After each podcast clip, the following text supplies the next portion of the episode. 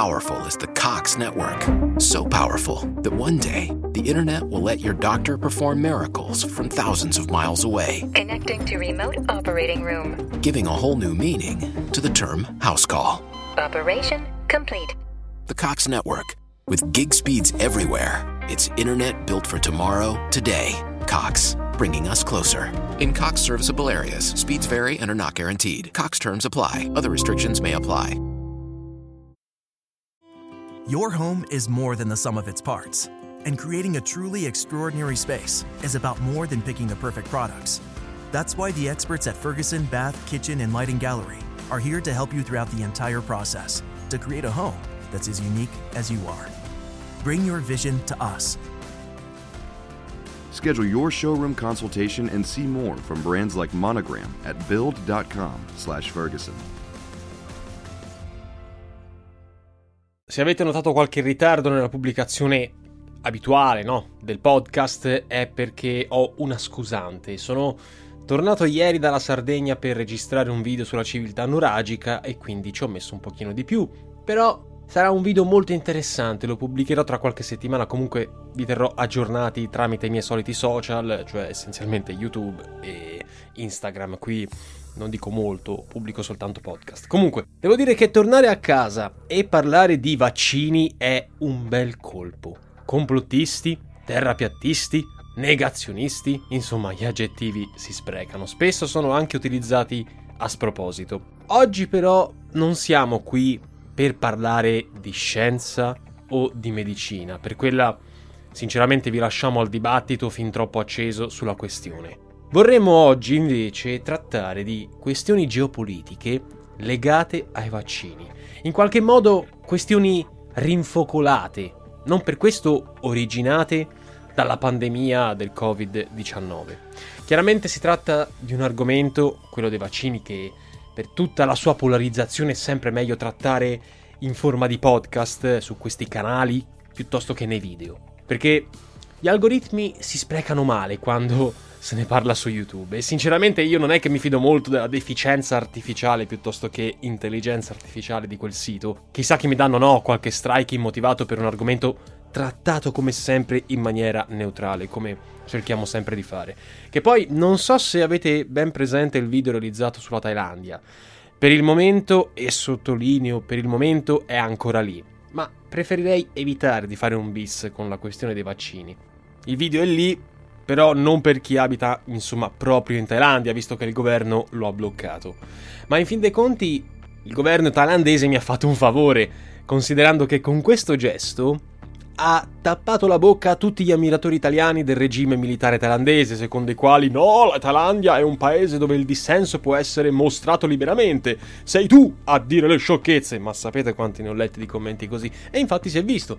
Ma comunque, tornando al nostro discorso principale, siccome oggi preferirei dormire tranquillo, di geopolitica dei vaccini ne parliamo su questa piattaforma e lo facciamo con la garanzia di NordVPN, lo sponsor che ci aiuta a bypassare problemi come quelli sorti nel video sulla Thailandia. Abitate a Bangkok e volete vedervi quel video? Nessun problema. Scaricate l'applicazione di NordVPN, vi collegate a uno dei tantissimi server disponibili e voilà, avete risolto. Come ben sapete, NordVPN non soltanto vi permette di aggirare i blocchi governativi imposti su base geografica, per esempio questo succede anche da noi, in Occidente. Pensiamo soltanto ai molti film americani che non possiamo vedere dall'Europa e viceversa, ma vi garantisce anche di navigare in tutta tranquillità e sicurezza sul web. Al lavoro che svolge NordVPN io posso tranquillamente affiancarci tre parole che iniziano con la lettera A, anonimato online, affidabilità del servizio e attenzione per i nostri dati. Ormai siete al corrente che io lo utilizzo personalmente da tanto ma tanto tempo e sapete molto bene che non vi consiglierei mai un servizio scadente, anche perché ne andrebbe della mia immagine. Se volete tutelarvi dai pericoli e dai rischi del web, specialmente rischi di hackeraggio, phishing e contrazione di malware, posso davvero assicurarvi che NordVPN fa decisamente al caso vostro. Potete provare la velocità di connessione e tutti i benefici di una navigazione sicura andando nel link in descrizione nordvpn.com/novageo. e applicando il codice sconto Novageo. Ad aspettarvi troverete l'offerta natalizia con sconto del 73%, un mese gratuito sul piano di due anni e la possibilità del soddisfatti o rimborsati entro 30 giorni. Un grazie enorme a NordVPN perché oltre a pararci le spalle online ci permette di produrre contenuti così succosi e con frequenza tale che palinsesto Rai spostati proprio. Ok, ma adesso iniziamo a bomba sull'argomento più divisivo per antonomasia di sempre. Vaccini, Covid e geopolitica. Siete all'ascolto di una nuova puntata di Storie di Geopolitica, il podcast condotto da Nova Lexio. La diffusione del virus a livello globale, signori miei, ha prodotto conseguenze importanti, non soltanto a livello sociale, economico e anche a livello di salute mentale, ma soprattutto nello scacchiere internazionale, in particolare nei rapporti tra Oriente e Occidente. Questo ha prodotto innegabili benefici per alcune nazioni, vedasi, vedasi Russia e Cina, che si sono, tra virgolette, intestate politiche di aiuto a paesi terzi talvolta a scapito delle loro stesse popolazioni.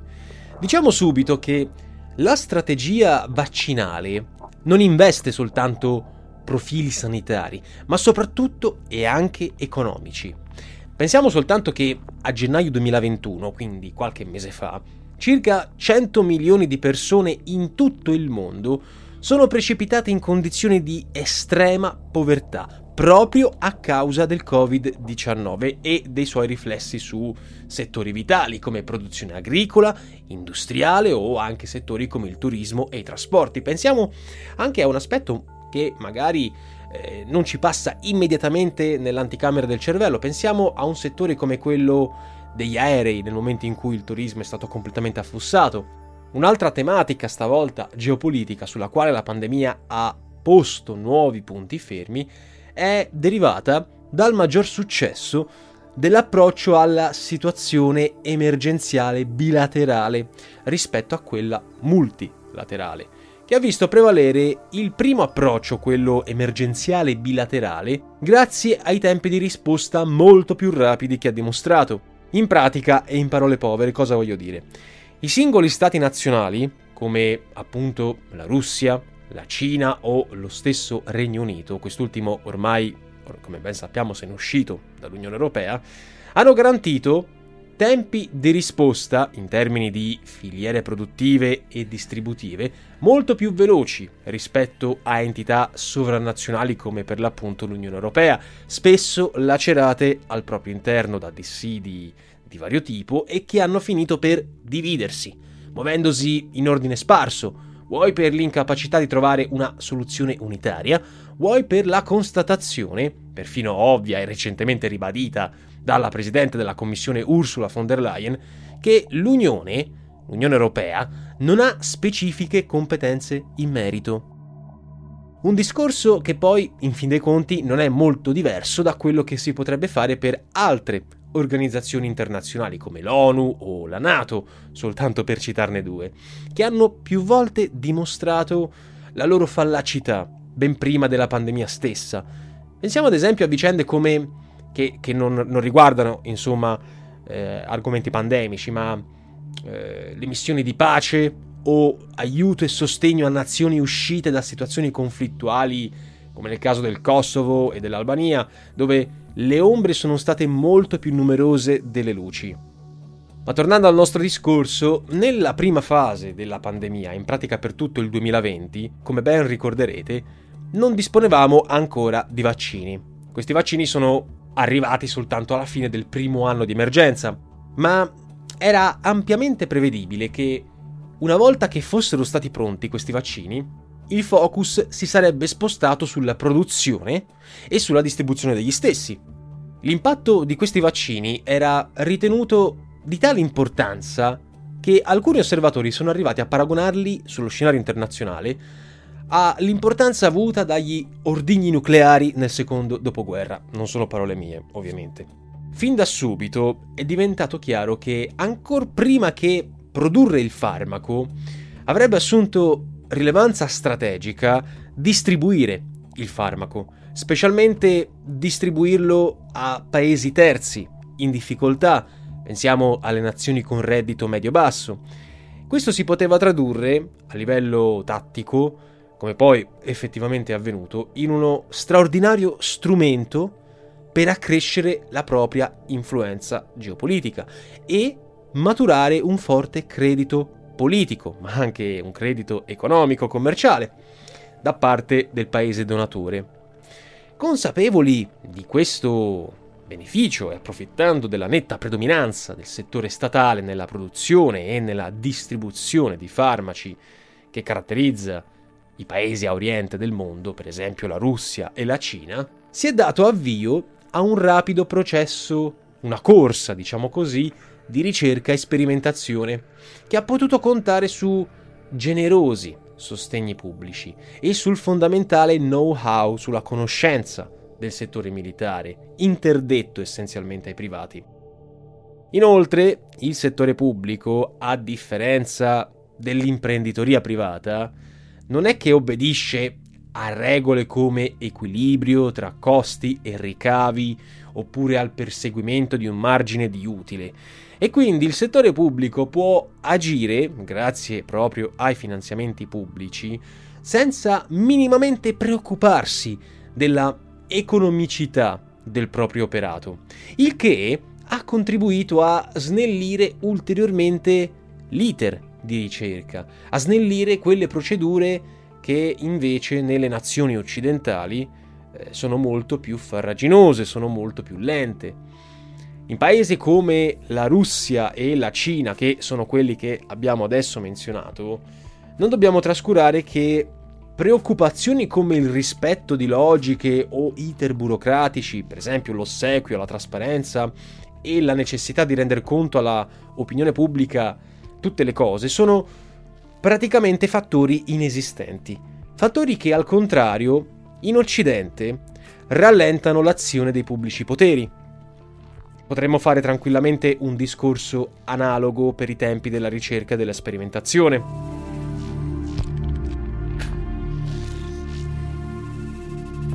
Questa è più o meno, in termini molto larghi, la storia che riguarda il vaccino russo Sputnik 5, il cui stesso nome, Sputnik, ha una fortissima valenza simbolica, perché ricorda il primo satellite sovietico che fu lanciato eh, durante la corsa allo spazio il secolo scorso e che è stato celebrato da Putin in persona come il primo vaccino contro il Covid, la cui scoperta risalirebbe al mese dell'agosto 2020 il che anticiperebbe di circa due mesi quello eh, dei cosiddetti, diciamola così, storpiamola dei Big Pharma. Un discorso analogo noi potremmo farlo per il vaccino cinese, il cosiddetto Sinopharm.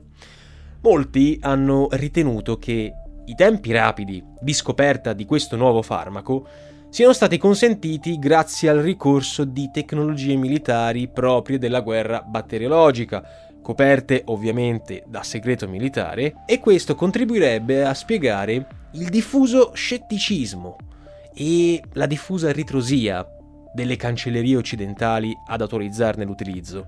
Non dobbiamo neanche escludere poi che i primi aiuti russi all'Italia, si pensi a quelli diretti alle province di Bergamo e Brescia particolarmente colpite nei primi mesi del 2020, possano aver rappresentato per l'equipe di Mosca l'occasione utilissima da volpe per raccogliere dati e informazioni circa le sequenze virali, poi riutilizzate negli studi per strutturare questo vaccino. Ci sono state poi delle iniziative analoghe che sono state attuate dai cinesi in altre nazioni, che hanno permesso ai tecnici di Pechino di raccogliere informazioni biometriche sulla popolazione, per sviluppare poi le proprie tecnologie, specialmente nel settore del mRNA. Comunque, più ancora che per la produzione, come dicevamo, si è rivelato decisivo, come fattore fondante, il monopolio pubblico russo e cinese nella distribuzione dei nuovi farmaci, tanto all'interno, senza dover passare per il tramite di organismi sovranazionali come l'EMA, che all'estero, e qui possiamo fare tranquillamente lo stesso discorso. Naturalmente la scoperta scientifica è stata sfruttata in maniera propagandistica a livello del fronte interno. Questo ha consentito al regime russo e cinese, che si piccavano del primato vaccinale, di avviare le prime campagne per l'immunizzazione di massa, con generose celebrazioni all'indirizzo dei leader Vladimir Putin o Xi Jinping, preoccupati entrambi della salute e dell'incolumità del proprio popolo. Il maggior impatto però è stato quello internazionale, talvolta, al di là dei proclami ufficiali, a discapito dei propri cittadini. Basti ricordare che la produzione per l'esportazione russa e cinese è stata molto più solerte rispetto alla campagna vaccinale interna. Non dobbiamo dimenticare la ritrosia della popolazione russa, ad esempio, ad aderire alla loro stessa campagna. Oggi non è estesissima la fascia di popolazione che è vaccinata in Russia. Non sono mancate certo le critiche da parte dell'opposizione interna russa. In Cina queste cose, la, la critica insomma non sarebbe assolutamente proponibile.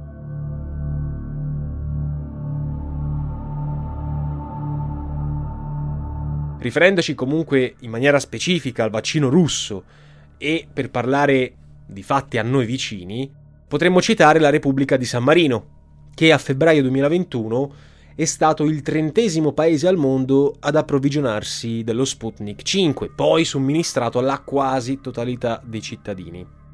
Il vaccino cinese invece per converso ha coinvolto sinora una sessantina di paesi collocati geograficamente in diverse aree del mondo eh, come ad esempio il Medio Oriente, l'Europa, l'America Latina e l'Oceania.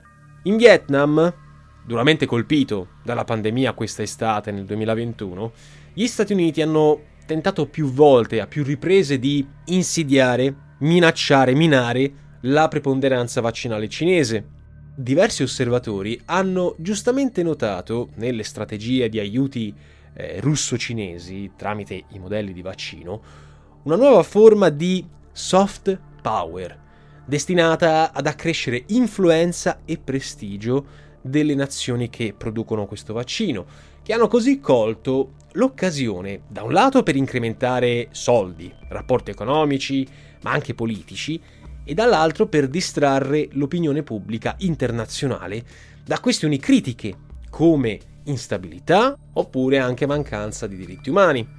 E poi, comunque la si rigiri, bisogna battere il ferro finché è caldo. Tra qualche anno, con ogni probabilità, l'affare dei vaccini contro il Covid-19 soffrirà, e qui onestamente si spera, un'inevitabile battuta di arresto. Per cui è meglio coglierne i frutti fin quando sarà possibile, meglio mungere la mucca finché è ancora in vita. Quel che mi preme sottolineare in questo momento è che le forniture di vaccini hanno regalato, questo non soltanto a Mosca e Pechino, ma anche all'Occidente, chiaramente, ma siccome i soggetti del nostro podcast oggi sono Mosca e Pechino, hanno garantito e regalato loro prestigio e credibilità, aprendo loro nuovi e preziosi canali di accesso verso nazioni intere, soprattutto quelle del vecchio continente, pensiamo all'Ungheria, alla Serbia o alla Moldavia nelle nazioni occidentali le cose sono andate in modo specularmente opposto. Il settore privato e le logiche multilaterali, l'Unione Europea in testa, ma anche quelle commerciali, sono state le logiche a prevalere e questo ha dato un importante coinvolgimento alle grandi industrie private, tanto per la ricerca sui vaccini che per la fase successiva della produzione e della distribuzione.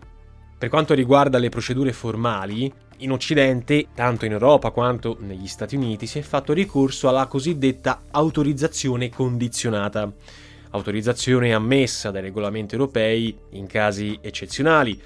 Questo perché il suo obiettivo, l'obiettivo di questa autorizzazione condizionata, è quello di arginare il dilagare dei contagi, scongiurare ulteriori rallentamenti all'economia e alla socialità. La scelta di puntare sul settore privato e non tanto statale non ha mancato di sollevare obiezioni, specialmente con riferimento alle tradizioni di vari paesi europei, compreso il nostro, nei quali il servizio pubblico essenziale ha sempre avuto una natura pubblicistica, diciamo così. Chiaramente, a differenza di quanto avvenuto in Russia o in Cina, il fatto di richiedere al privato la produzione e poi di fatto la distribuzione dei nuovi farmaci, dei nuovi vaccini, ha limitato fortemente i margini di azione dei governi occidentali rispetto a quelli che hanno avuto Mosca e Pechino. non avendo il controllo sulle quantità disponibili, di fatto deciso dalle imprese produttrici, è stato praticamente impossibile elaborare delle strategie di respiro, diciamo così, internazionale, perché si è andata a privilegiare la produzione a favore dei cittadini comunitari e non tanto quella a livello intercontinentale. Questo è stato testimoniato essenzialmente dal sostanziale fallimento dell'iniziativa COVAX, che avrebbe dovuto avere una valenza analoga a quella russa e cinese per i paesi più poveri. Si è stimato, a inizio 2021, che per sopperire alle esigenze dei paesi con reddito medio-basso dei continenti asiatici, africani e latinoamericani, sarebbero necessarie tra le 4 e le 5 bilioni, cioè mille miliardi di dosi, il che richiederebbe non la messa in atto di rivalità fondate sulla politica o sulla conquista di nuovi spazi di influenza, bensì richiederebbe una stretta collaborazione tra le grandi potenze che, come ben sappiamo, per lo più in Occidente è mancata. Your home is more than the sum of its parts, and creating a truly extraordinary space is about more than picking the perfect products. That's why the experts at Ferguson Bath, Kitchen, and Lighting Gallery are here to help you throughout the entire process to create a home that's as unique as you are. Bring your vision to us. Schedule your showroom consultation and see more from brands like Monogram at build.com/ferguson.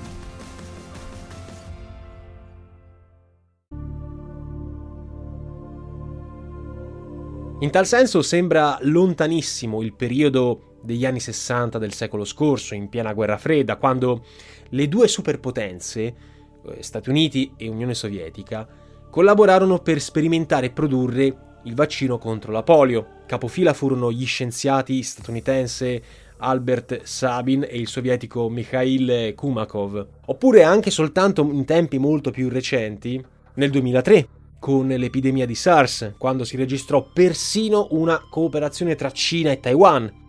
Quando fu scoperto il primo vaccino contro il vaiolo, nel 1796, e persino nel corso delle guerre napoleoniche, il medico britannico Edward Jenner ne intuì le potenzialità per lo sviluppo e la promozione delle relazioni diplomatiche con la Francia.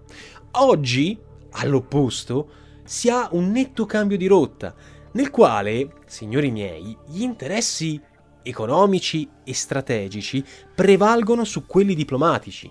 Per fare un esempio molto pratico, quando la Cina ha inviato il proprio stock di vaccini in Guyana, lo Stato sudamericano ha chiuso immediatamente l'ufficio di rappresentanza di Taipei, di Taiwan, che era stato inaugurato di recente. La giornalista francese Sylvie Kaufmann, scrivendo sul New York Times nel febbraio 2021, ha commentato la cosa in questo modo, e qui cito: In un mondo in cui i vaccini sono diventati una nuova misura del potere geopolitico di una nazione, non c'è dubbio che i presidenti Putin della Russia e Xi Jinping della Cina potranno permettersi di sorridere davanti alle difficoltà che su questo fronte l'Europa si è procurata. La Kaufman, in questo breve trafiletto, in qualche modo ha dato ragione indirettamente a uno dei consiglieri per la sicurezza nazionale di Trump, fautore della famosissima linea politica America First, prima l'America, vale a dire il generale Herbert Raymond McMasters, che nel 2017 McMasters negava l'esistenza di una comunità internazionale solidale.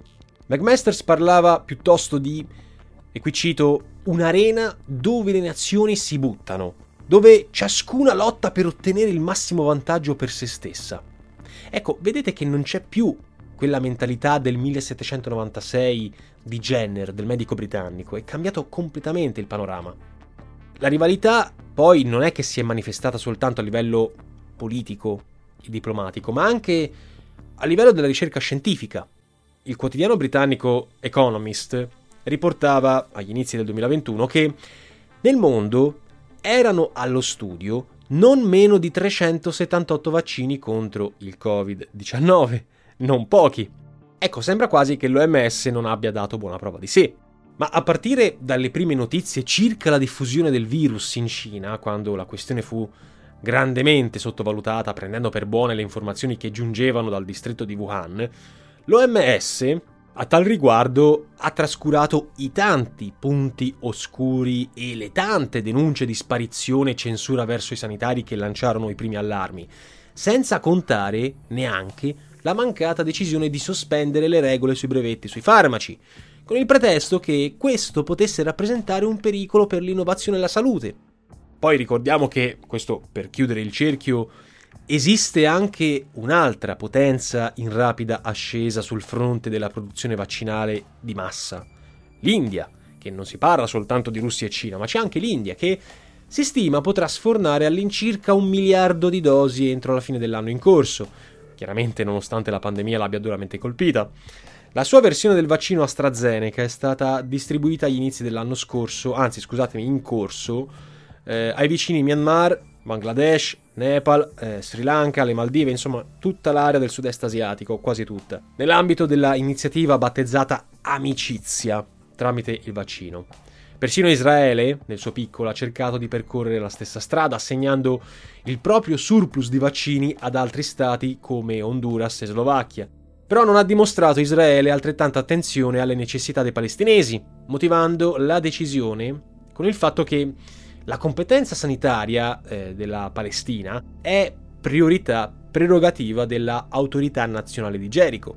Se poi vogliamo tornare in Unione Europea, spostando l'attenzione sugli approvvigionamenti vaccinali, la UE, diventata una sorta di centrale unica di acquisti per gli Stati membri, ha dimostrato, ahimè, scarsa efficienza, con procedure spesso lente, ridondanti, autoreferenziali, oltretutto incapace in diverse occasioni di garantire il rispetto degli accordi presi con i Big Pharma. In tal senso, Stati Uniti, Israele o Regno Unito, chiaramente Regno Unito post-Brexit, si sono dimostrati molto più veloci e pragmatici rispetto alla faraginosa Unione Europea, sia per la messa in sicurezza, chiamiamola chiusura, delle proprie frontiere, che per l'organizzazione delle forniture delle campagne nazionali, poi, preso atto dei rallentamenti e delle inefficienze prodotti dall'azione, anzi dall'inazione di Bruxelles, diversi Stati membri dell'Unione Europea hanno cominciato, da questo anno in avanti o anche prima, a muoversi in completa autonomia, sia acquistando i vaccini direttamente dai singoli produttori, pensiamo all'Ungheria o alla Slovacchia che abbiamo già menzionato, sia stipulando intese bilaterali con Big Pharma per garantirsi le forniture in tempi più celeri, anzitutto Germania e Austria.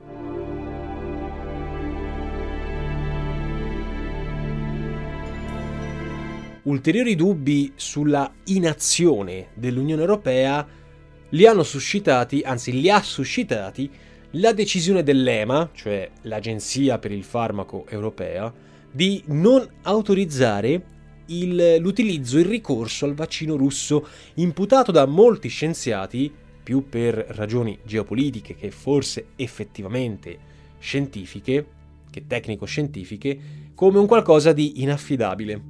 Tutti sono consapevoli del fatto che se un domani l'EMA cambiasse idea sullo Sputnik, molto difficilmente sul tavolo dei negoziati non emergerebbe o comunque non sarebbe proposta la questione delle sanzioni contro Mosca, chiedendone la revoca del, del vaccino o quantomeno una consistente riduzione. Una prima avvisaglia, per esempio, si è avuta nella vicenda di Alexei Navalny, del famoso dissidente contro il regime di Putin, quando le sanzioni minacciate da Bruxelles si sono ridotte a ben poca cosa rispetto a quanto avvenuto in occasione della crisi ucraina.